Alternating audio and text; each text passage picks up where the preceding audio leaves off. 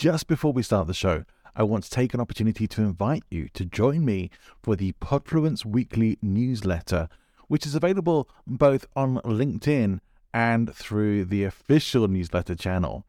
Now, if you are on LinkedIn and it's easier for you to follow there, then please just click on the link in the show notes, which will take you straight to Podfluence on LinkedIn, where you can subscribe for free and get weekly updates on Podfluence articles as well as episodes.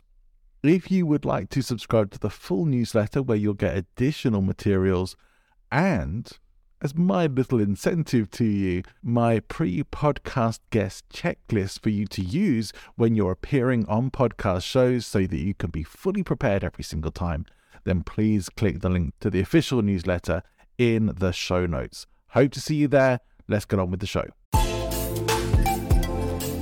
Welcome to the Low Key Podcast from Present Influence. I'm your host, John Ball.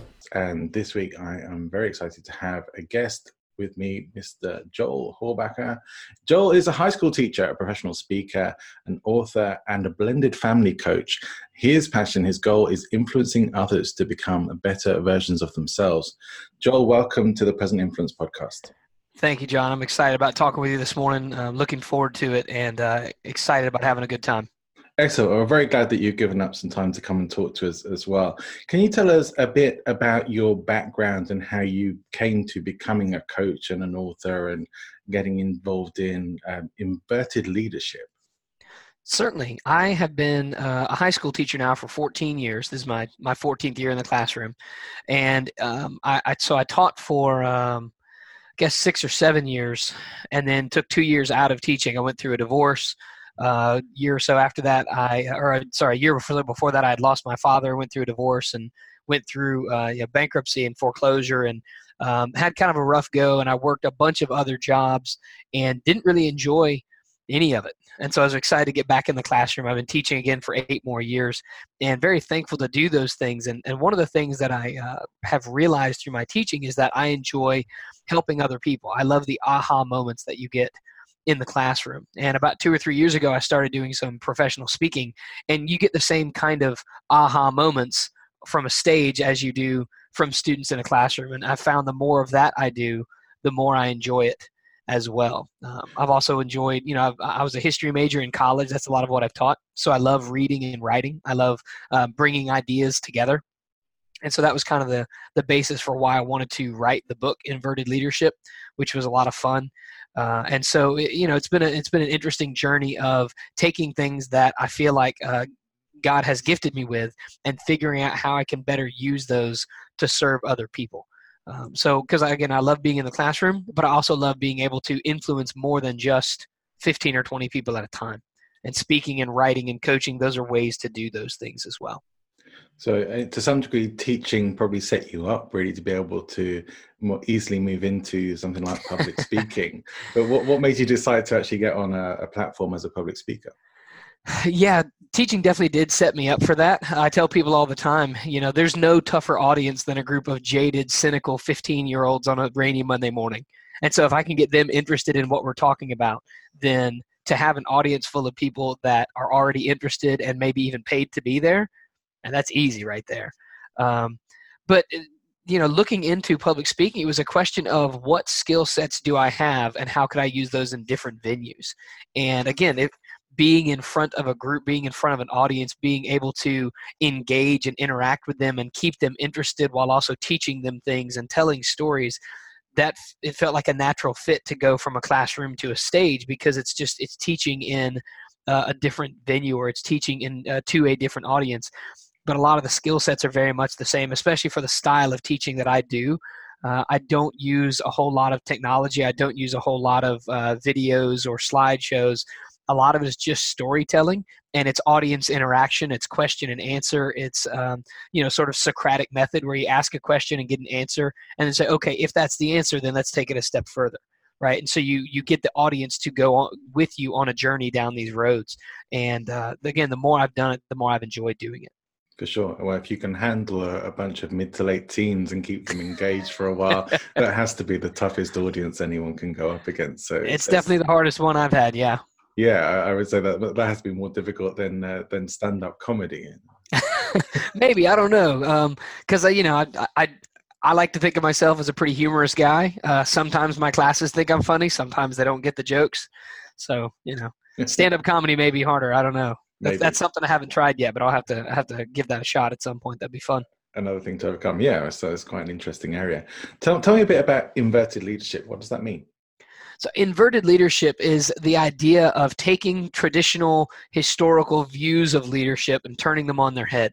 Uh, as a historian, you know, you learn a lot about uh, Thomas Carlyle and his great man theory of history, and uh, you know the, the that kind of thing. And so, instead of viewing leadership as a top-down, uh, maybe personality or, inf- or uh, authority-driven kind of structure, I wanted to, to look at it differently. And so inverted leadership is the idea that the person who is in charge should be the, the biggest servant of everyone else. They should be the person who is going out of their way to help other people. So the way that I define leadership is, like you mentioned a little bit of in the intro, uh, leadership to me is uh, pos- positively influencing other people to help them become better versions of themselves. Because if I do that, then the whole organization is going to work uh, better. It's going to work uh, in a more fluid kind of way.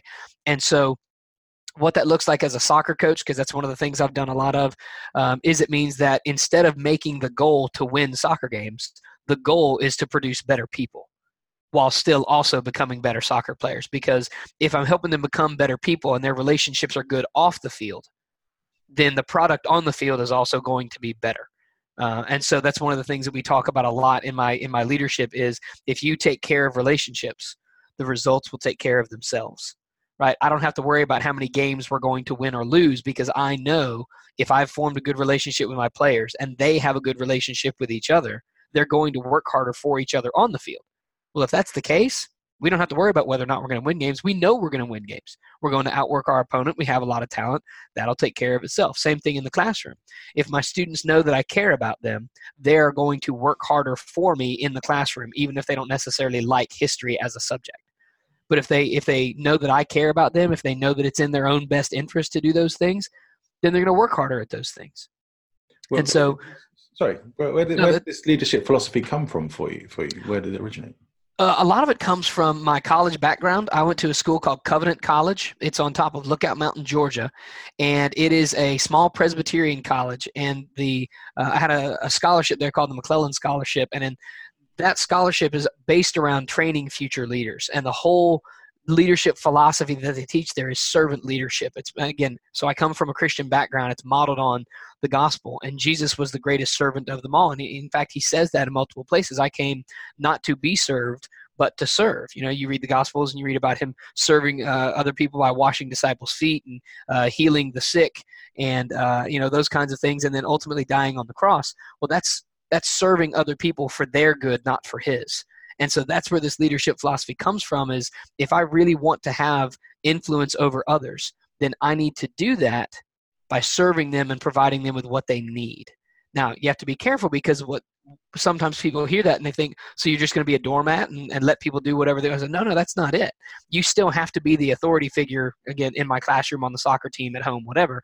Um, but ultimately, the focus is not on me the focus is on the people that I am serving through my leadership. And again, that's what a, a, lot of what Covenant taught me. And so that's a lot of what I have tried to do both in my family, because I've been remarried now for five and a half years. Uh, I've got two daughters who are 15 and 13. That's a lot of what I try to do in my classroom, on my soccer teams, in my business, from the stage, wherever I am. My goal is to serve other people to help them reach their goals. Because if I'm doing that, I know that I'll be taken care of. I know that things will. I know that things will go okay.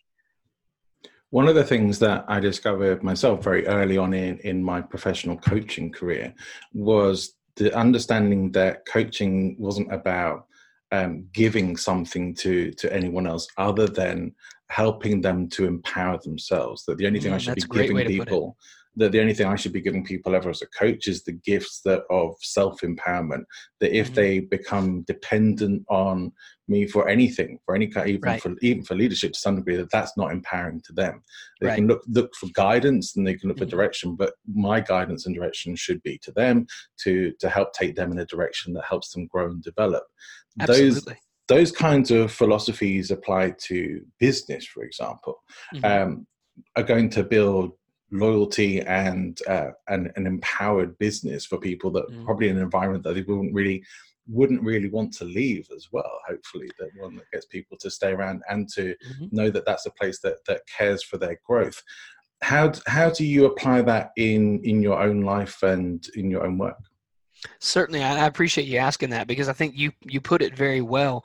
When you uh, when your goal is to empower other people, uh, ultimately, what it feels like is you're almost trying to work yourself out of a job, and that's not necessarily a bad thing because you think about parenting or teaching or coaching. My goal is to get to where my kids don't need me to take care of them anymore.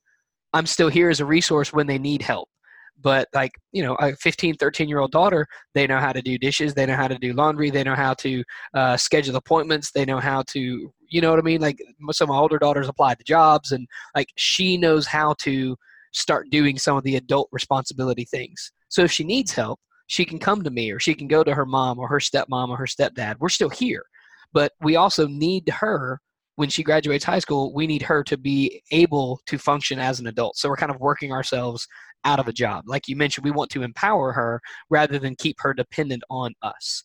Same kind of thing in the classroom. My goal is for my students that at the end of the semester, they know how to think better than they did when they came in. So that whenever they go on to some other teacher, they already have the skills they need to be successful in that classroom. But even more important than that, they have skills that they need outside of the classroom. So they've learned how to be empathetic they've learned how to examine issues from multiple perspectives and then decide on what they think is the best path forward. Um, and so those are things that I try to do again in the classroom, from the stage, whatever, because the goal, like you mentioned, it's empowering others, it's influencing others so that they can do the same thing. You know, a lot of leaders talk about how a good leader is always training the next generation of leaders, or you're training the people who are going to take over for you. Because ultimately, what you don't want is a situation where if you are not around, everything falls apart.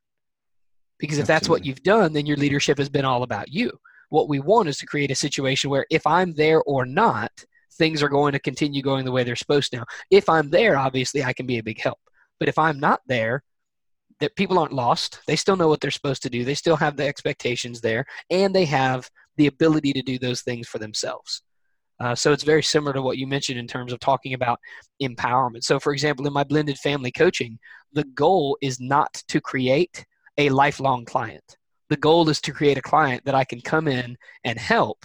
And then within a month or two months, they're in such a better place, they don't need my help anymore, at least not for a while. Now, if something happens and they need to come back to me, great. I'll be glad to, to chat with you again and see if I can help again. But if in my blended family coaching, I create a situation where you need to come to me every single week for six months for help, I probably wasn't doing my job really well in the first couple of months. Does that make sense? Absolutely. You want people to go away being able to, well, feel that they've solved their problem and yeah, they, or at least they have put together a plan to where they can solve future problems based on that. Yeah. Absolutely. Yeah. Yeah. Good. Great. If they do want to still come back to you and, and work, but uh, also great if they go on and empower themselves and figure things out. Absolutely. It's again, it's like being a high school teacher where one of my greatest joys is not when kids get an A in my class. I don't care what their grades are. Kids pass, kids fail, whatever, not my issue. What I want is after you graduate, I want to see what you do with your life. Not necessarily do you go get a high powered, you know, high paying or big, you know, high powered job, but what are you doing to help other people? So I've got a lot of kids that I've taught who are now in the military, and I'm really proud of that because those are kids who have chosen a life of service right? I've got kids that I've taught who are now nurses or who are teachers. I've got some who are doctors and college professors. And man, that's awesome. But it's not about what job you get, it's about what are you doing with the gifts that you have been given. Are you using those to help and serve other people? If you are, then what you're doing makes me feel like a success. That's great. Well done to you. If what you're doing is earning you a ton of money, but you're miserable and what you're doing isn't really good for anybody, we probably could have done better. and I say we because part of that's on me too. Sure. So that's a that's a large bit of it. Well, what do you think are some of the mistakes or misconceptions people have in the area of leadership? Uh, well, so a couple of things come to mind. One, again, is the idea that the leader has to know everything or be in charge of every detail. Uh, one of the things that I share with leaders a lot of times is that sometimes part of being a leader is being willing to accept responsibility, even if it wasn't your direct responsibility. Does that make sense? And, and, what I mean by that is, as a, as a soccer coach, if we lose a game, that's my fault. Now, I didn't play. I didn't kick a ball. I'm, I'm the old guy on the sideline yelling. But if we lose, I take the I take the blame for that because there's something I could have done with my team differently that could have helped us perform better. Well, people go, well, you're not the one who played. That's correct, but I'm the one who takes the blame for it, and that's okay because the what I mean, what's the other alternative? That I blame my players? Man, we could have done better if my kids hadn't been so terrible today. Like what? If you know, if I do an interview with a newspaper after a soccer game and that's what I say, those kids are never going to work hard for me again because if they don't win, they know I'm just going to throw them under the bus to make myself look better. Oh, that's terrible leadership. So one of the misconceptions is that the leader has to have oversight over every decision or they have to know all of the answers. So one of the big things that I try to teach is it's okay to say I don't know as long as you follow it up with we will find the answer together. So if you come to me and say, "What about this?" I have no idea. Good luck. That's not very helpful. they came to me looking for guidance. I gave them nothing. But if I say to them, I don't really know, but here's a couple of ideas I have. Let's explore these and maybe go talk to so and so and let's see what we can figure out together. Because now I'm doing both. I'm providing them some guidance, but I'm also empowering them to work on their own and try to search and find that answer right? And so that's kind of one of the big uh, misconceptions is that, that, leaders have to be sort of all knowing or whatever and that's just not the case. Same thing with parenting or in a classroom. One of the one of the most powerful things i can say is i don't know but let's let's figure it out together. Well one of the most challenging things i think on the road to any kind of growth and development is often getting people to move from that idea of uh, that the world happens to them and that mm-hmm. uh, that that life is against them and that they are yeah. in the effect of everything that's going on and to yes. try and get them to shift into that um, that sense of personal responsibility of being what's in coaching is called being a cause in your life. And saying okay well the world doesn't happen to me. I i, I have i have power here. I have mm-hmm. control. Mm-hmm. and and i choose to take responsibility even for things right. that i may, may not have caused even things that may not be my fault. I take responsibility for where i go or for what i do or for how i react and how i respond. Yes. Yes absolutely.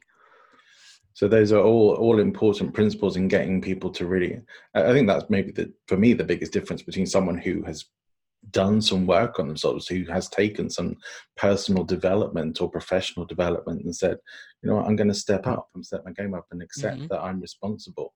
Because I think that is the bigger difference. So you can tell people who have done some work on themselves or have been brought up in very positive, good value environments can do that and natu- more naturally. Some people have to learn it a bit later on in life but, uh, but, uh, but it's still that uh, for me the most important thing is foundational toward, towards leadership and towards having a successful life yeah, 100% agree. I love what you said about personal responsibility. That is uh, absolutely one of the cornerstones of what I teach. Again, in the classroom or on the soccer field or in my coaching or from the stage.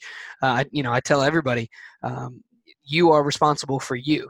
Now, you you you can't choose the hand that you were dealt. You didn't get to pick your parents you didn't get to bring, pick your upbringing necessarily.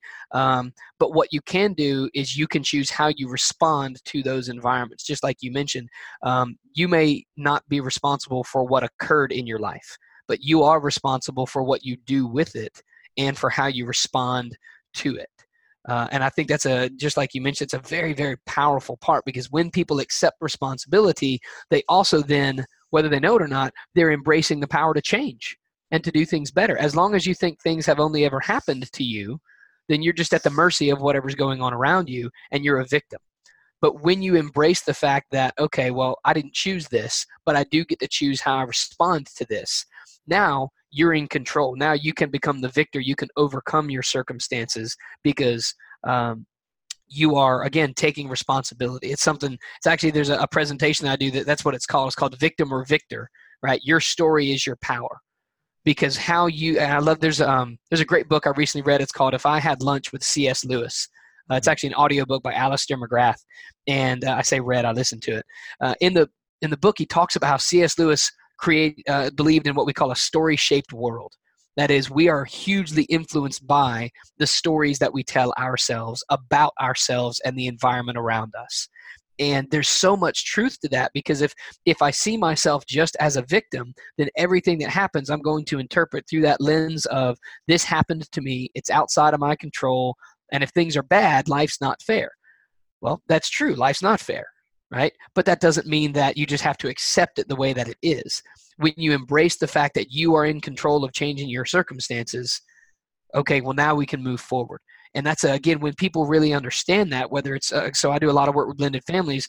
Um, there are a lot of blended families that struggle because of issues that they bring into the new family, right? Every blended family is born from some sort of pain, whether it's a divorce or a death of a loved one or a, a you know some sort of uh, abandonment situation whatever it may be every blended family starts with some kind of pain for someone and they bring that pain with them and until people accept that that pain doesn't have to define them until people accept that they can overcome that pain then they're going to continue to be shaped more by that pain than by anything else and so again, by embracing this idea that you can overcome it, that you can be you are responsible for what's going to happen to you in the future because you can choose how to react.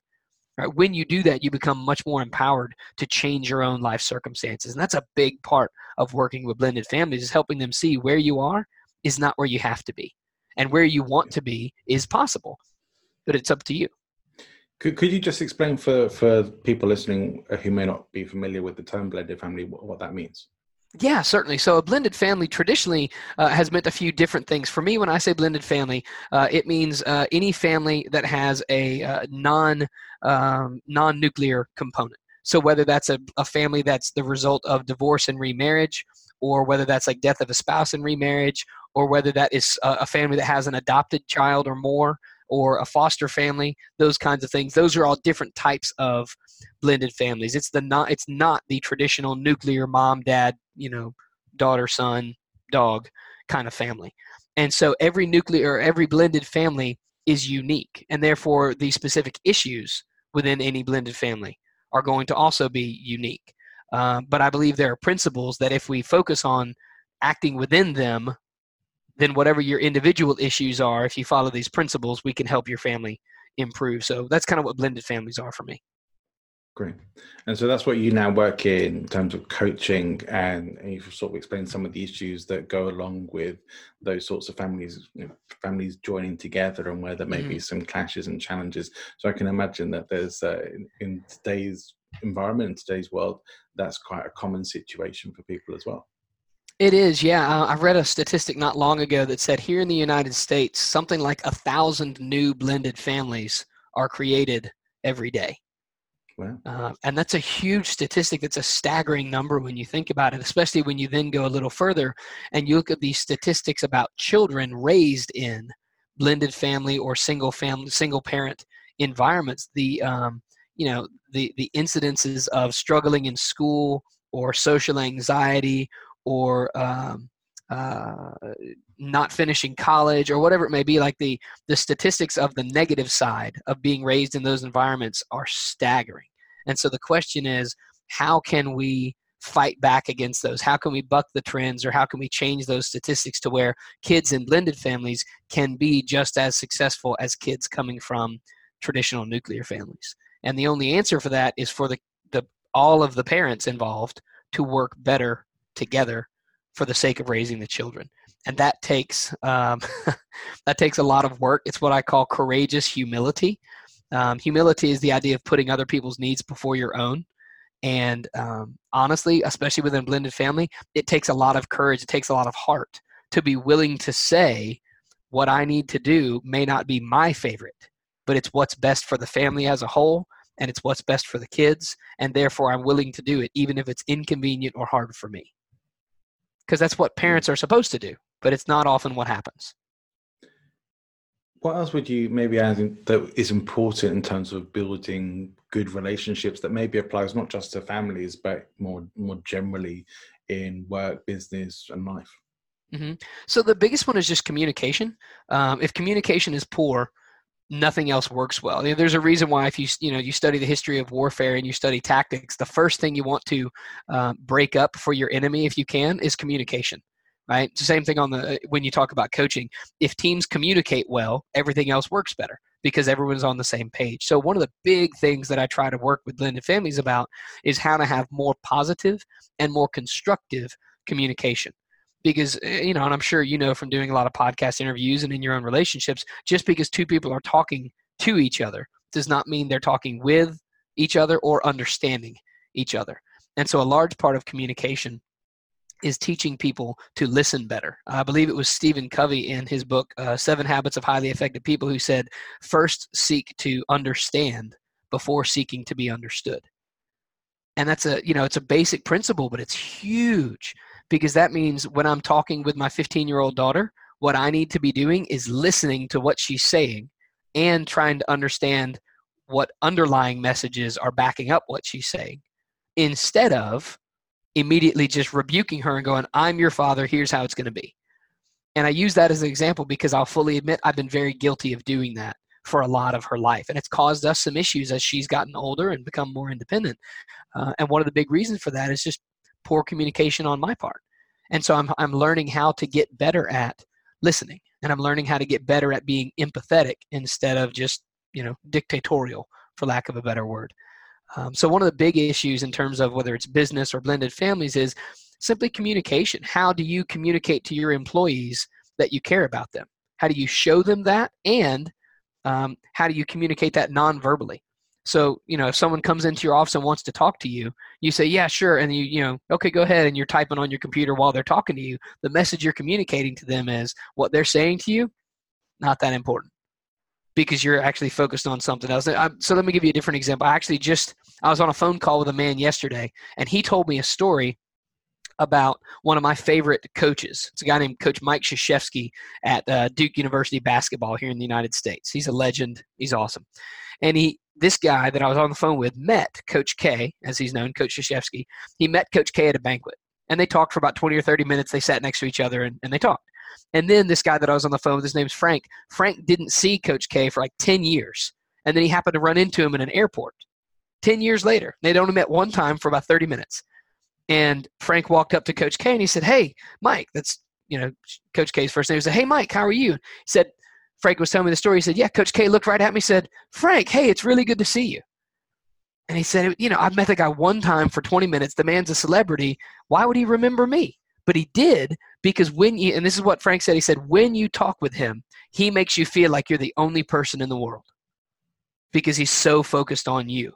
Well, that kind of thing, that's that's a huge part of it. If you can if you can really communicate to someone their importance to you by the way that you listen to them, that's a great foundation for building a better relationship because it's communicating non-verbally just how important they are to you.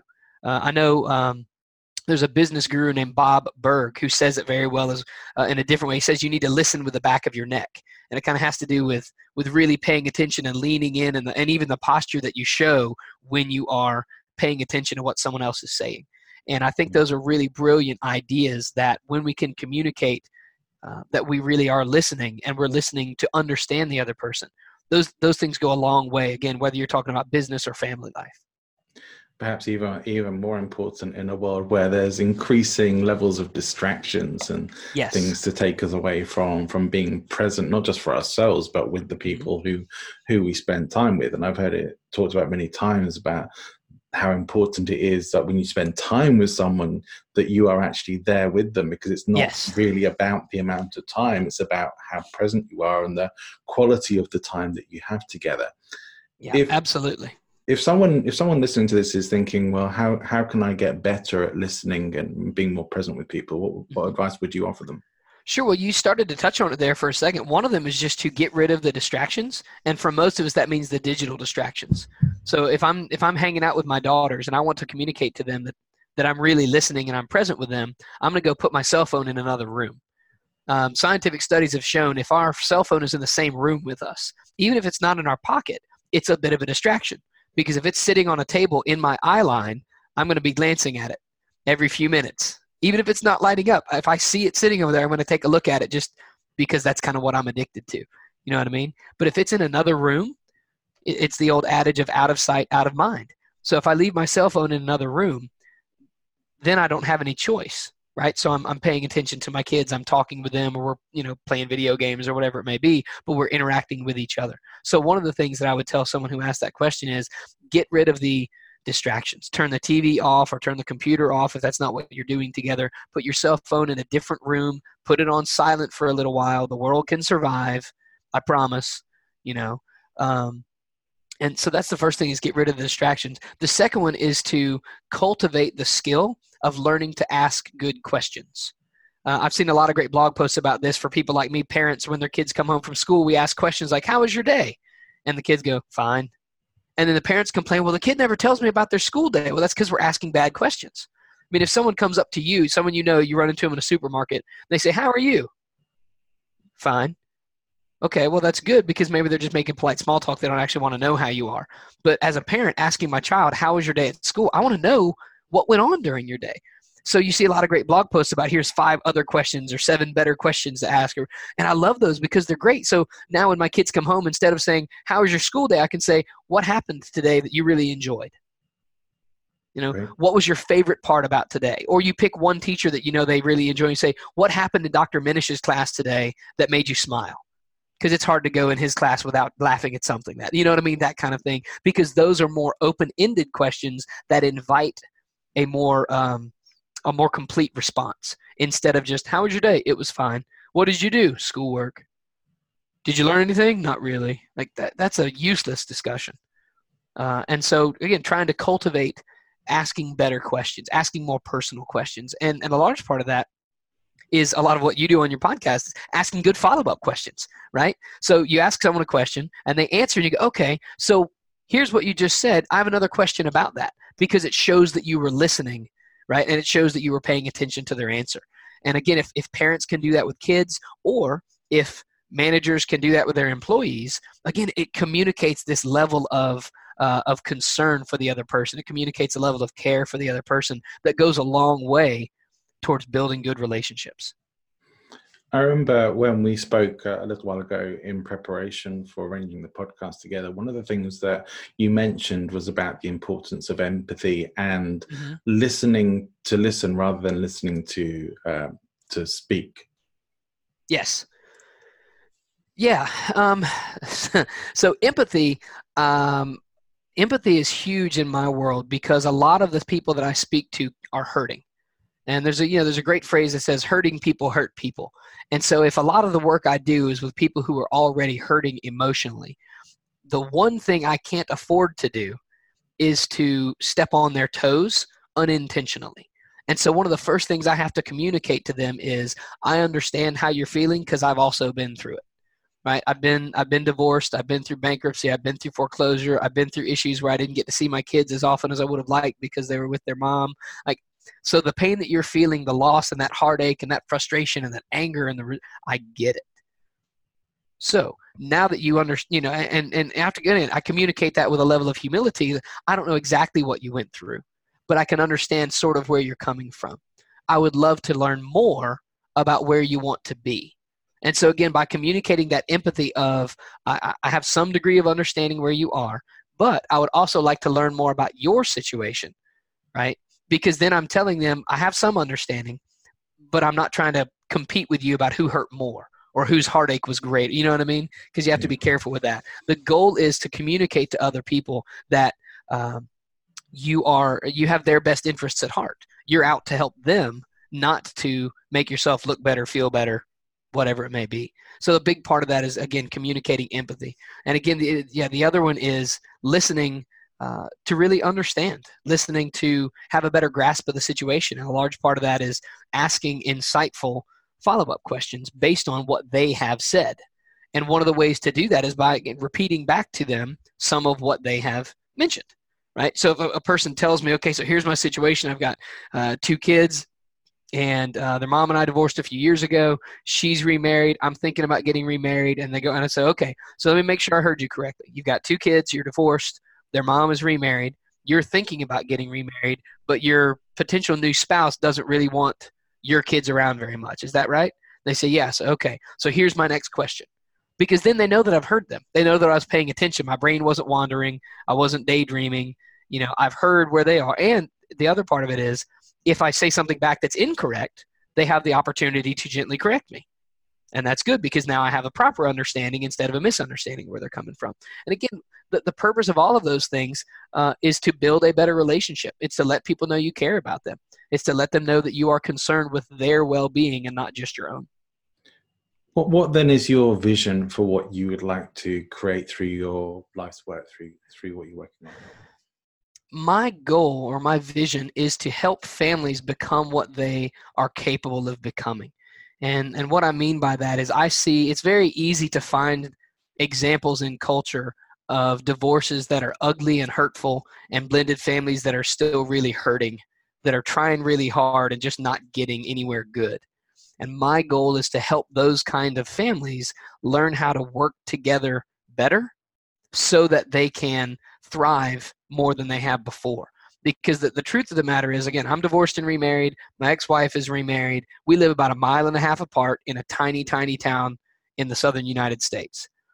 And the truth of the matter is, if the four of us don't work together well, then the people who suffer are not going to be the four of us the people who suffer are going to be my two daughters and then my, my wife and her or my ex-wife and her husband they also have a four-year-old son together those three kids those are the ones who are going to suffer if we don't learn how to work together better so we need to figure out a way that we can get along that we can interact that we can communicate that we can support our kids and if we can do that the people that benefit are not just the kids we benefit as well as the kids so if we do it badly, the ones who really suffer are the kids. But if we do it well, everybody benefits. And so my goal is to help other families do that. I feel like we've been really blessed. We've had some ups and downs, but it's generally been a, an upward trajectory over the past seven or eight years. And I'm very thankful for where we are in terms of communication, collaboration between our two households. And that's what I want to help other people get to is a place where even I mean, I don't expect you to become best friends with your ex spouse or their new spouse. That's not what I'm saying. That I feel like that might be a little unrealistic. What I am saying is I would like to help people get to where they can work together in a way that is good for everybody involved. It's a positive situation. So that's kind of the blended family part. And uh, again, a, a lot of the work I do is within the leadership space. It's the same principles applied to business as opposed to being applied to family life.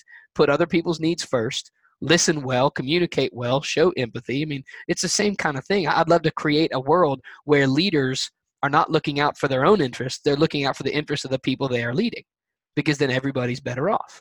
So that's that's kind of the goal, that's the vision. Yeah. A big part of leadership in and persuasion and influence in, in, my mind is things like getting up on a platform and presenting or being on video or even on podcasts and, certainly things like writing a book uh, mm-hmm. which which uh, which are things things that you've done all of these things in terms of public speaking which i know is an area that a lot of my target audience are interested in or are thinking about already or already moving into what are the most important elements for you when it comes to presenting and public speaking that's a really good question. Um, I would say the first one is knowing your audience and making sure that your message is one that they want and or need to hear. Because the way that I speak to my students in the classroom that are 14 or 15 years old is not the same way that I talk to you on this podcast that's aimed at adults and business owners and entrepreneurs and things like that. Um, the way that I speak to a group of high schoolers at a leadership conference is not the same way that I speak to a group of corporate executives at a uh, a corporate leadership retreat. You know what I mean? Because they're very different. The, the message is essentially the same, um, but the the stories that you tell or the way that you tell them uh, those things may be influ- or need to be influenced by your audience. So one of the big things is just knowing who it is that you're going to be speaking to and structuring and tailoring your message so that it resonates with them as opposed to just being what you want to say. One, I've heard this from multiple uh, professional speakers and professional speaker coaches that I have a lot of respect for. They say the same thing over and over. Say, listen, your your time on the stage is not about you. Your time on the stage is about the audience your job is to help them. It's to whether it's to inform them or instruct them or inspire them whatever it is you've been hired to do it's not about you. Yeah. it's about them.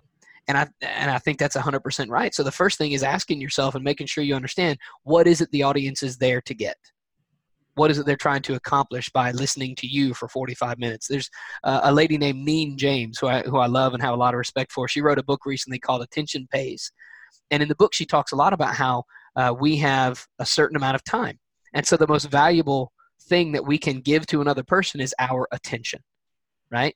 The most valuable thing we can give to someone is our attention. So your your uh, listeners who tune into your podcast, like they're giving you that attention they're giving you their focus so we need to make sure that we're giving them what they want what they need to say thank you for them giving us their time and that's the same kind of thing when you're speaking from a stage is you need to know what it is the audience is after and provide that for them my my speaking coach puts it very nicely and says that the most important conversation that's going on is the conversation inside the head of your audience members mm, mm-hmm yeah, I think there's a lot of uh, a lot of truth in that because yeah, what you're there to do is help them do something better or differently. Uh, there's one of the guys that I love. His name's Grant Baldwin. He says, "What is that you want the audience to think, feel, or do differently as a result of your speech?" If you don't know the answer to that question, then you probably need to go back to the drawing board and focus your message a little more.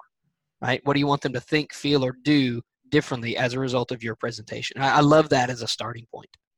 Great. I think these are all really important elements, and I'm really happy to be discussing them as well. And uh, stories are a huge part of being able mm-hmm. to influence and persuade people. I mean, we we grow up with stories. Mm-hmm. Uh, a lot of our history is comes from stories. You know, there's yep. been traditions of storytellers as far back as we've been able to speak. Really, right. In your own presentations, the stories that you tell, is there a particular mm-hmm. story that you like to use that you could share with us?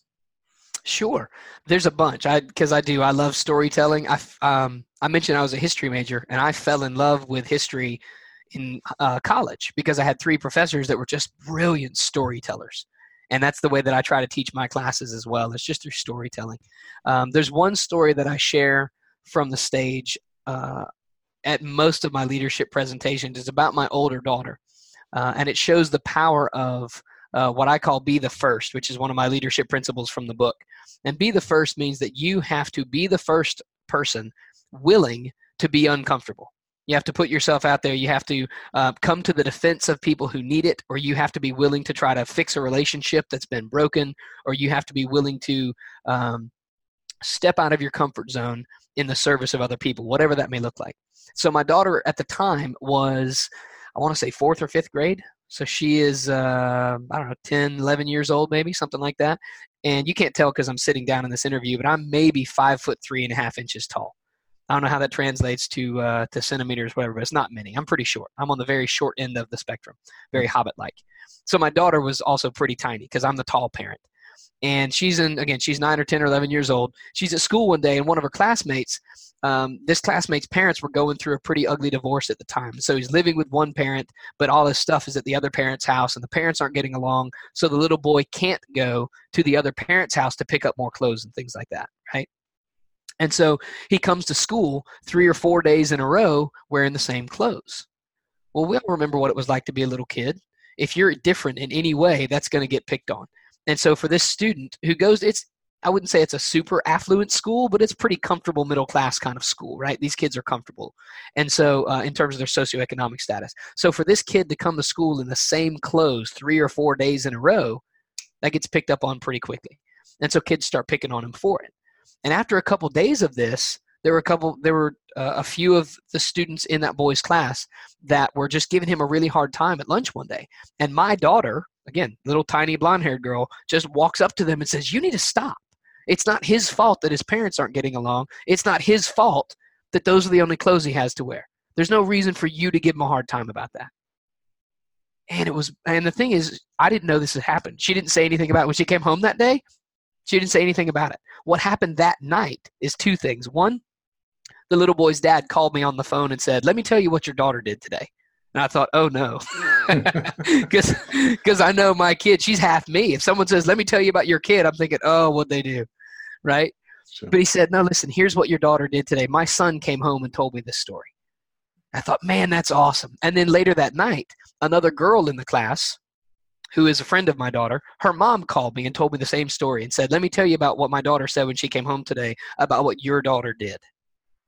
I thought, man, that's incredible because that's the stuff we teach our kids all the time, right? Stand up for other people, look out for other people, stand up to bullies and tell them to stop. And how many times do we actually see kids do it? Not very often. So that's one of those moments where my daughter didn't even tell me about it, but other people did. And it's, I mean, this was five or six years ago. It's absolutely, I don't care what she does with the rest of her life. That's one of the most proud dad moments I will ever have. Uh, my daughter is this this older daughter. She is a brilliant singer. She has sung on the stage at Carnegie Hall in New York City, right? And it's awesome. That's nothing compared to what she did in her class that day. Yeah. Because ultimately, what, what means more is she stood up for someone else who, who wasn't able to stand up for themselves in that particular moment. That's what I'm proud of. You know, my younger daughter's a lot the same way. She has one of the most tender, gentle hearts of any person that I've ever met, and that's what I'm that's what I'm proud of for my kids. Well, you know, whether they accomplish things in sports or whether it's singing or acting or academics, I don't care. I want you to be a good person, and and those. So that story about my older daughter, like that's one that I'm really really proud of, um, because it illustrates what we want our kids to become. And the thing is, I would love to take credit for that. I don't know that I ever did that. I don't know that she's ever seen me do anything like that. So I'm not sure where she learned it, but man, I'm glad she did. So it's something I'm really, I, I love to share that story from the stage. Yeah, it's a great story, and, and let's assume that, that you definitely had a lot of influence on on that behavior as well. well, I, I hope so. I hope she's learned some of it from me. But again, she's got four parents and about 47 grandparents. And, you know, I like to think that we're all trying to influence her in the same way in terms of positive things. So, uh, as much as I would love to take credit for it, I really can't. some, some of it, maybe. Some maybe a little bit. Let's hope. And, De- uh, definitely the ability to talk loudly to people much bigger than her. I'll take credit for that. That's, I got that that's a, a, great skill to have. Well, I love it. I mean, for, for, for, me, for me, that that story is kind of talking about that. You know, we, I think we all get very achievement focused in this world today, mm-hmm. and very um, objective focused, and even goal focused. And a lot of people talk mm-hmm. about having goal burnout and achievement burnout, and right. because that's all that's important. Whereas, really, what's most important is how you show up in your life day to day as mm-hmm. who you who you are and who you really want to be in your life. Yeah, I 100% agree. Um, the the letters that you have after your name, or the accolades that you have on a wall, or the trophies that you win that are in a trophy case, like those aren't bad things, sure. but they're not the ultimate things. Uh, they're they're not the things that we should be putting the most focus on. What we should be putting the most focus on are the relationships, especially the relationships that we have with people who are close to us. Um, you know, as parents, that means I need to be taking care of my wife. I need to be taking care of my kids. If I'm not doing that well, then all the rest of it really really doesn't matter that much because at the end of the day that's not what i'm going to look back on and go man that was the you know the greatest thing i ever did was win that soccer trophy. Yeah. well if that's true that's a wasted life. Sure. Because it's about how every day how every day goes. It's making me think of that book uh, i don't know if you've read the book by daniel kahneman thinking fast and slow no, I haven't. I'll have to check that out. Yeah, it's, it's, it's, quite a thick book, but it's definitely worth worth okay. the effort. It's certainly on audiobook as well if you like audiobooks.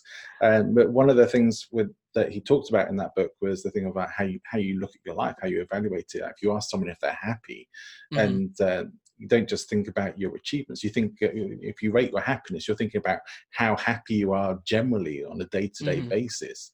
Right. And this is that same sort of thing. We have this baseline level in our lives, and it was the same with uh, our values and who we show up as. It's more important to make those decisions about who you want to be in your mm-hmm. life and how you want to show up in your daily life and that's where your happiness will come from that's where your sense of self worth self-worth will come from not yeah. not from achievements they're great to have and you should right. certainly aim for things and and create goals but the most important thing and the thing that you will evaluate your life on more than anything else as to how successful you feel or how happy you feel is what happens daily Right. Yeah, I, think there's a lot of truth in what you just said. I know if you look at, because um, again, I do a lot of sports, and so you read books about or by athletes, and a lot of them will tell you, uh, you know, you strive and strive and strive to win whatever goal or championship that you're going for, whatever trophy you're trying to get, and then you get it, and you kind of look around and go, well, well, now what? Is this it? Like I thought, I thought it would make the, you know, I thought I would feel fulfilled when I got that, and turns out you don't a lot of the time you know? You, you work really hard and you work really hard and you accomplish this great thing.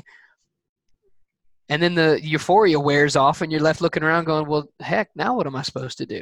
And so you realize it's not about winning trophies is not about just those things. It's about like you've mentioned cultivating the day to day of your life. It's about doing that well. Um, I've been very blessed. I've had a lot of success as a soccer coach. We've won some trophies and we've won some conference championships and the state championship with the club team or whatever it may be. Um, but ultimately, what I'm more concerned about is at the end of the day, when those kids leave my team, Are they better people than they were when they got here? Because if they are, that's more important than any trophy. Eventually, whatever trophy or medal we win, it's going to get dusty. It's going to sit on a shelf or it's going to sit in a cabinet or whatever, and it's going to get dusty. And a couple years from now, nobody's going to care. They're going to walk past it and glance at it, and it, they may not even you know register in their brain. So if that's what our focus was, that was a waste. What what our focus needs to be is on building these solid relationships because that's what's going to last. Yeah, more important to have the the winning mindset than the win, right? Absolutely, absolutely. Excellent. One of the things that uh, I know you talked about already mentioned on the call, uh, on the podcast already is about using humor in terms of keeping people engaged. Now, I know this is is one of the most hmm, maybe contentious, tricky areas in, in sort of mm-hmm. presentation, public speaking, and being up in front of people, doing anything. How, how, do you how do you apply that yourself? It might be it might be hard to define, I know, but how do you bring humor into things? That's a that's really interesting because for me, how about I would love to answer that question if my family was here because they'd all go, no, that's not right, because I've I've always thought of myself as a pretty humorous guy, and as I've gotten older, what I've realized is, I tell my students this, my humor is not so much for you as it is for me. And what I mean by that is if I tell a joke and my students don't get it, I'm still going to laugh because I thought it was funny. And if they don't laugh, that's okay because again if the point of humor is to keep them engaged that's great. Because if they don't get the joke guess what that gives me an opportunity to do? It gives me an opportunity to enlighten them as to why they should have laughed at this very clever comment that i've just made. You know what i mean? And then i can explain whether it's a historical thing or whether it's a literary reference because a lot of my references go back to uh, middle earth or narnia or uh, the world of harry potter or right. whatever it may be because i love those kind of stories. Uh, or they go back to movies that these kids haven't seen because they're too young, and so they haven't seen movies like uh, Top Gun or the original Teenage Mutant Ninja Turtles or whatever it may be. Um, but I, I love I, I, love to make people laugh. I like to make people feel uh, at ease. I like to make people feel like they're enjoying themselves. And so there's a couple of standard jokes that are, you know, low hanging fruit that are easy to make. And so for myself, it's very easy to make self effacing jokes about my height right? Because again a lot of the a lot of the audiences i speak to are high school and college kids. I, honestly if i stand up i'm about the size of a middle schooler right? Mm. that's why part of why i grow the facial hairs so i stop getting mistaken for an eighth grader when i'm going into my my high school classroom. Um, but it's it's easy and people kind of chuckle but it also like it's a great way to break the ice you know? Um, and so I, I enjoy using humor to do that. I also enjoy using humor to get people to see the absurdity of certain situations. So uh, think of the television show Seinfeld. You know, it was a self-proclaimed show about nothing, and a lot of the humor was in looking at regular day-to-day situations, and just kind of changing the perspective or the the lens a little bit, and you go, yeah, why do we do things that way? You know, like you remember, you think of Seinfeld, a lot of his stand-up comedy, the, the way that he would start it is like, "What's the deal with?" and then he'd mention something completely day to day.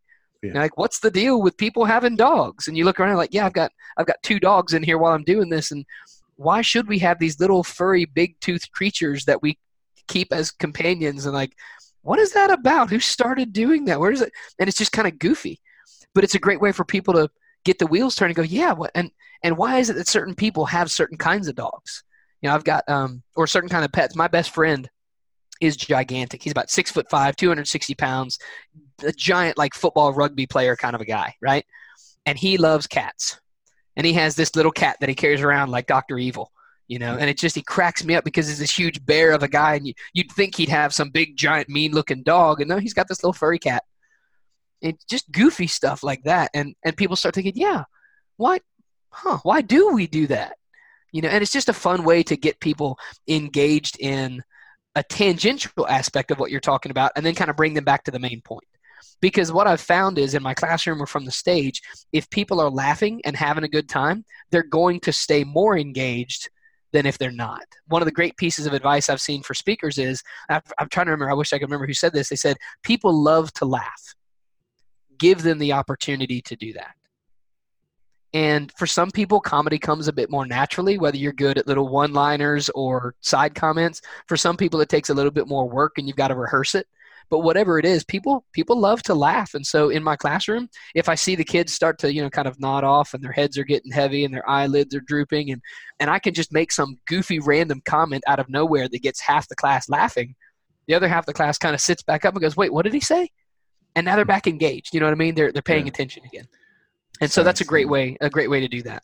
So it sounds like a Les Brown quote to me. I don't know if you've ever come across Les Brown, but uh, he's one of the one of the funniest motivational speakers, educators I've ever I've ever encountered. Okay. Re- super nice guy. So I think it might be one of his. but yeah, Okay. good. Yeah, it's I, I love I love adding humor into things. I think uh, there's a, a level of thing. Um, there's a level up to which people can only give so much attention when the tone is serious or intense. Yeah. So that we need to sometimes lighten things up. But I do also Mhm. agree that there is a, a receptiveness that comes from this, a sort of learning state, if you like, that we do we learn better when we're when we're enjoying the process as well. Yeah, absolutely. That's very true. Whether it's um, learning in an audience at a seminar or whether it's uh, learning in a classroom or, or on a soccer field, if you're enjoying what you're doing, more of it's going to stay in your brain because there's this positive association with it. Uh, and so I think you're right there as well. I think that's a big part of, of why people enjoy humor so much. And that's why, I mean, you know, think of the jokes that someone told you when you were a little kid that stuck in your brain. Like, why would that stick in your brain? It's some random joke. Well, it's because you enjoyed it. And for some reason, it just, you know, it made those neurons click or whatever it is. And, and so you enjoy that. So you want to share it with other people. And whether they enjoy it as much as you did or not, it sticks in there. And That's why a lot of the lines we remember from movies that we love are humorous lines. And then you say it, and kids go, "What?" You know, well, you got to understand the context, and you get to explain it, and, and you know. So again, but it, it causes it to stick in the brain a bit more. So I think you're right there. That a large part of it is when we enjoy what we're doing, uh, we we tend to learn more from it or get more out of it.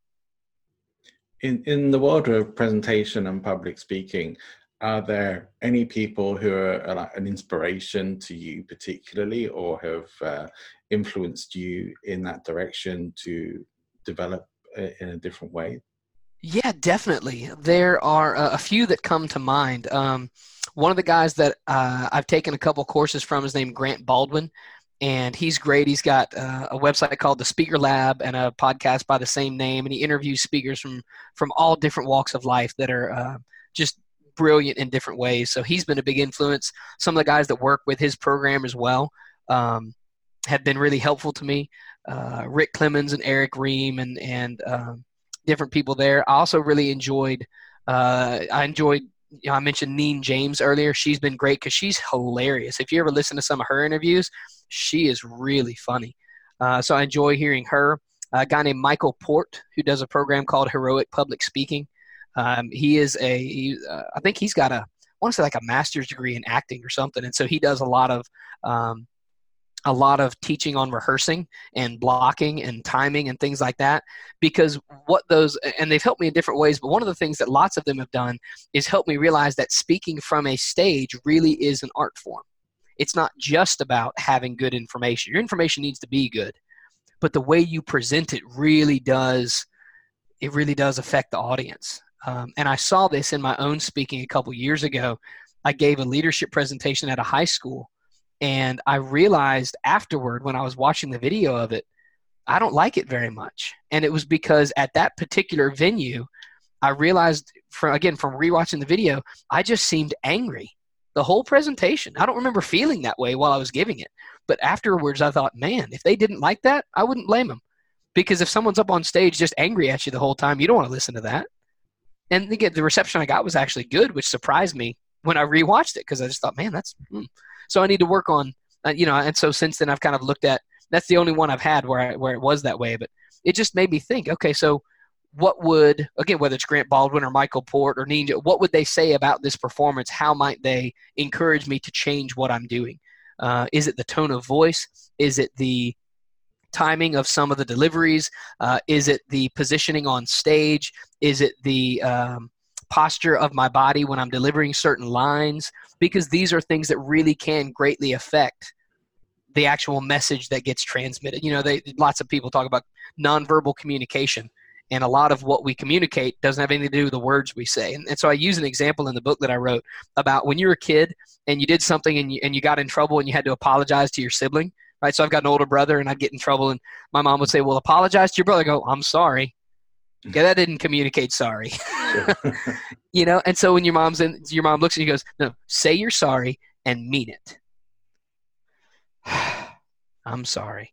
right? So it's it's not just your tone of voice that changes. Your posture changes, your demeanor changes, your facial expression changes, and that communicates a very different message. Well, same thing from the stage. And so it's been really neat to learn from some of those people how little tweaks like that can make a huge difference. Another one that I love learning from because he's really funny uh, is Jon Acuff. I don't know if you've seen any of his stuff. He's written a book called Finish last year, and um, I forget some of the others, but he's re- he actually just started doing some stand up comedy to help change to help learn about different aspects of delivery and stuff. But he is he's he's just a humorous guy. I love getting his updates and stuff as well. So those are some of the people that I like to follow when it comes to public speaking. Great. I think you've just given us a ton of resources that I know I'll be going back through to make a note of all yeah, those names. definitely. They're fun. Yeah, fantastic. What, what do you think makes a makes a good presenter then? I think it depends on a lot of things. It depends. One, it depends on the audience. Certain presenters are just not going to necessarily mesh well with certain audiences. And I, I don't want to necessarily give any examples because there are going to be listeners who go, "Well, I know this one guy." Well, that's true. It may be the exception that proves the rule, but you know. Mm-hmm. Um, but the first thing is it, it just depends on the audience and what they are looking for. And that's why one of the first things when people are getting into public speaking, they ask you is, "What is your ideal audience? Who do you feel?" most comfortable in front of. Um, I would not feel comfortable in front of a group of old money board of director corporate types, sure. right? People who are 55 and older who have been in business, you know, with their family for two or three generations. I don't know anything about that world, so that's not my ideal audience, right? And so a, a big part of that uh, is what the audience is looking for, but a big part of it too is connecting with that audience. And so some of that has to do with what you do on stage. But one of the things I've loved learning from the people that I mentioned is a large part of what happens on stage actually is affected by what you do before it. So one of the things I try to do at each presentation, I try to get there early so that I can meet some of the audience members, learn some of their names, shake their hands, ask a little about who they are, and then I can mention some of those things in my presentation. Right? Because then it lets them know one that I was listening and two, this presentation is for them specifically. It's not that I haven't given it anywhere else, but this version of it is for them because then that you know it means more it hits home more and so one of the big things is connecting with your audience and making sure that they know you are there to serve them um, some of it has to do with your delivery uh, you know two of the authors that i love most are cs lewis and j.r.r tolkien and both of them were college professors in uh, you know in england for years and years and years and it's really interesting because even though they were both great authors in different ways Tolkien was not known as a great lecturer. If you listen to his interviews on YouTube, you can find some, or on the BBC uh, website, you can find some old interviews of his. A lot of time, he kind of quiet. He sort of mumbles and stumbles over his words a little bit. And yeah. when he's reciting stuff, it's brilliant. But in terms of like going to class and listening to him talk, I don't think a lot of people were thrilled. But C.S. Lewis was known as a brilliant lecturer he had this big booming voice and he would start you know he'd walk into the classroom and be, already be delivering his lecture as he's taking his hat and scarf off and and he was funny and and he was clever and um, he was able to uh, really engage the audience and so it didn't matter what he was talking about if he was giving a lecture then the place was going to be packed and so again it, it, it's not just the content the delivery's got to be there as well. So some of it has to do with your ability to um, you know whether it's to project your voice or to uh, uh, to get across to the audience what you're trying to get across to them whether it's using humor or whether one of the other things i love about uh, cs lewis is that he um, he paints a lot of word pictures in a lot of his writing. He uses a lot of analogies. And sometimes you see the same analogy pop up in two very different contexts in two different books and I, I, love that as well because he realized okay this worked well here. Let's use it you know let's use it again there. Um, and tolkien does the same thing in his writing as well where they, they they paint beautiful pictures with their words that you can really see in your imagination. So i think that's a large part of being a good presenter as well. Yeah so it's not, not just the message but also the art of delivering it. Absolutely. There's a um, i'm trying to look on my shelf. I think there's one up there called the art of speaking but i'm not sure uh, but just yeah, different different different aspects to how you deliver it. Because again, if I stand behind a podium with my hands on the side of the lectern uh, and I don't move, no matter what I say, there is a limit to how much of that message is getting across because there's a physical barrier between me and the audience, uh, or between the audience and me, and um, there's only so much demonstrating and physicality that can happen if I'm standing behind a podium the whole time. Whereas if I'm walking across the stage and I'm waving my arms and I'm making, you know, big gestures when I'm making different points, like that, that's a different thing. But it also depends on the context because, uh, you know, back in September, I was doing a presentation for a corporate retreat about an hour from my house. And it was only 12 people in a conference room in a hotel. Well, in that context, I don't need to be wildly gesticulating and wandering up and down in between there. It doesn't make any sense, right? You know what I mean? It's a smaller, intimate kind of a setting. It needs to be a little bit more subdued. So part of your presentation is also knowing uh, or understanding the context of what uh, what is required for the setting that you're in. You know, if you're in a big audience or if you're in a big uh, like auditorium with a huge stage and lots of lights, you need to be big so the whole place can see you. If you're in a much smaller setting, you don't need to have those things. They're kind of they're going to feel sort of forced and out of place, and you know just those kinds of thoughts that go into it. It's a lot of fun. A lot of a lot of people who do go into presenting, public speaking, or have to present for any kind of reason, sometimes sometimes end up having some things go wrong. What, what's the worst thing that's ever happened for you in in presenting? Oh, that's a great question.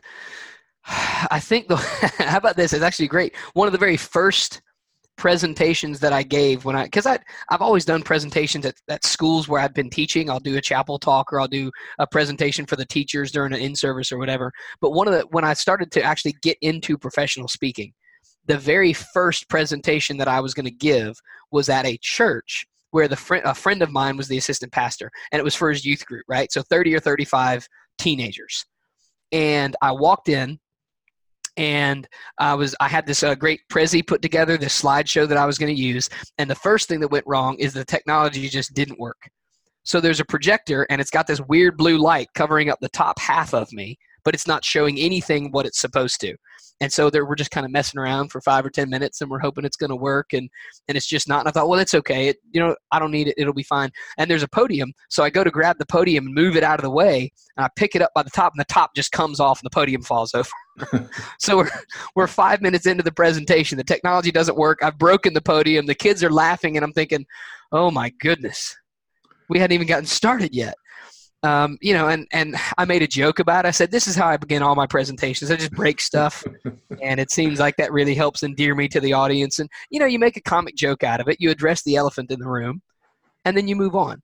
Um, yeah. But those were, I mean, just those two moments in the same five minute time span. I just thought, "Ooh, if I can, if I can deal with this, I can, I can probably deal with pretty much anything that presenting is going to throw at me." Because um, again, it's you know teenagers can be a brutal audience. They're not going to hold back a whole lot if you're if you're if what you are doing is not what they are there for you're probably going to learn it pretty quickly. So um, i was glad that ended up going okay. Good. Conversely then what's the what's the best presentation experience you've ever had? Oh man. That's a really tough one as well.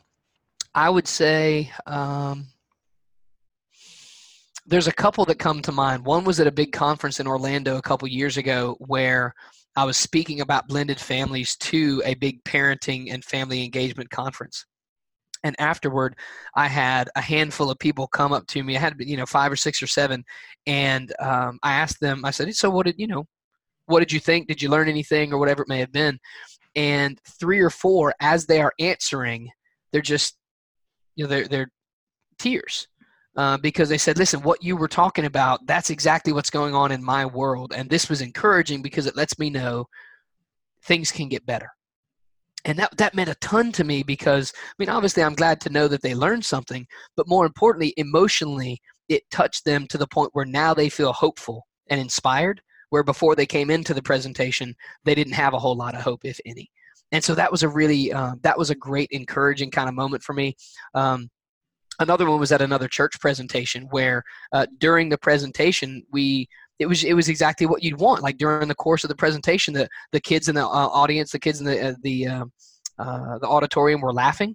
And then during different parts of one of the sad stories they're crying. And then they're laughing again by the end. And afterwards you know everybody wants to come and say hi and hey it was good to meet you and thanks for you know and so a, a lot of it is um, a lot of what i have enjoyed is knowing that what i've said has made a difference to somebody and so when you get that kind of feedback afterward, that's really encouraging. I had another one that was at a, um, a college, um, November of 2018. And after I got done, I got a letter from the lady who had had me come and speak to her class. About a month later, she said, um, we'd love to have you come back next year. We did a poll of our students in this class. We had a bunch of guest speakers come in and they said you were their favorite. We'd love to have you come back and talk to next year's class. Like, yes, that's awesome. Great. Thank you. I would love to do that. Because it's just, you know, it's encouraging to get that kind of feedback and know that you've made a difference to the point where other people are saying, hey, you need to hear what this guy had to say. That was really so those are some of the fun moments that I've enjoyed. Fantastic. wonderful experiences. Joel, th- mm-hmm. thank you for sharing these things with us as well. I really appreciate it. Um, what is one question that you would have liked to have been asked today and maybe weren't, or that you've been asked before and love answering? so, uh, one of the ones that I've been asked before that I love answering is when I talk about blended families, I share a lot of information that isn't fun to hear. Because what I tell parents is you're going to have to do things a little bit differently than what you've been doing. You're not happy with where you are, so you're going to have to do something different to get a different outcome. And I was sharing this presentation on blended families. I got done, and one of the ladies in the audience, we got to the Q and A, and she raised her hand. She said, "Yeah, I, I have a question." I said, "Okay, man, what can I do for you?" She said, "Well, my daughter is divorced, and I was thinking about her while you were sharing this, and I, I was just struck with this question: How do you share this information with people and not get punched in the face?" and I, and I thought about it and I thought, hmm, that's a really good question because what I had been sharing is very challenging. You know, I tell people I don't have anything, I don't have any easy fixes for a blended family. They don't exist. And so, uh, what I told her, and the reason I love that question is because it's one that I need to make sure that I address during the presentation, which is um, I'm not here to judge you, I'm not here to condemn you. What I'm here to do is invite you to come with me on a journey of looking at things differently. Because if I walk into a room full of parents and say, hey, listen, everything you're doing is wrong, and I'm here to set you straight, that's just a stupid way to try to get across to people. Even if the information's good, nobody wants to hear that message. But if I come in and I say, listen, one, I'm a, I'm a, a blended family person just like you are. So some of the struggles, some of the pains you're dealing with, I can identify with those. Two, the fact that you're here tells me you'd like your family to be in a different place. Great. So, three, what I want to do is I want to invite you to look at things differently and let's see if we can figure out a better path for your family together. That's a very different way of encouraging people to shift directions.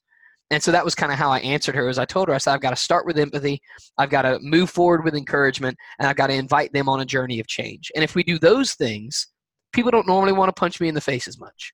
But if I walk into a room and I say, everything you're doing is wrong, why would you have ever done it that way? I've got the answers. Yes, people are probably going to punch me and I'm probably going to deserve it because nobody likes to be talked down to that way. You know, so I, I love answering that question. It just made me laugh. Great. I love it. Thank you.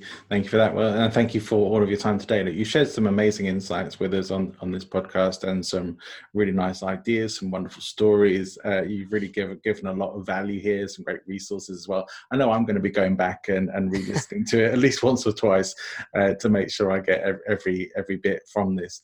And I want to just say thank you. Thank you for your time and thank you for coming and sharing all of this with, with us as well. Where can, where can listeners find out more about you? Well, thank you for having me on. I've had a great time. I always love doing podcast interviews, and I, I, love being able to share some of these things. I appreciated some of the questions that you've asked, and the insightful follow up questions have been really helpful uh, for helping me clarify things. So, thank you as well. Um, if people want to find out more about me, you can find me on uh, Twitter, Facebook, and LinkedIn under my name, Joel W. Hawbaker. Uh, you can find my website, joelwhawbaker.com. If you're looking for leadership information, look up reallifeleading.com or if you're looking for blended family information, you can check there, or you can check my other website. It's called stepdadding.com. Stepdadding like a verb, um, or a gerund. I don't remember. It's been too long since I've had to do grammar class. An ing, stepdadding. Uh, but you can check out any of those places. I'm like I said, I'm, I'm all over those. I'm on social media pretty frequently, uh, posting different things about leadership and blended family life. And uh, I would love to hear from anybody in your audience, any of your listeners that have questions or comments or points of clarification. Um, you can also find my books on Amazon. Uh, I've got Inverted Leadership, and then I've got an ebook called Extraordinary Leadership. And actually, if any of your listeners want it, if they will email me, I'll send them a, an ebook of either of those. I'll just send it to them for free if they want the PDF of either or both of those. Email me, I'll send you a, an electronic version of the book. You can just have it because my goal was never to make a ton of money. My goal is to share the information. So if you want the information, I'll be glad to get it to you.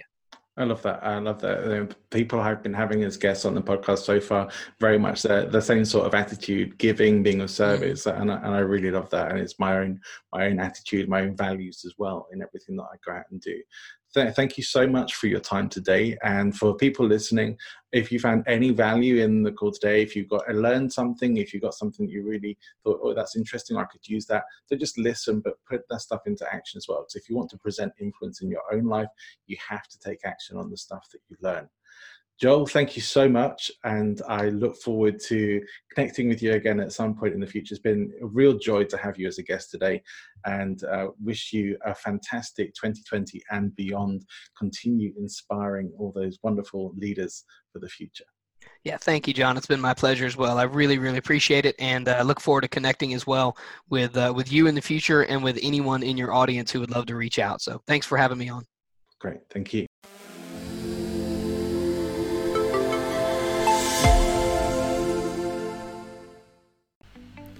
This has been the Loki podcast from Present Influence.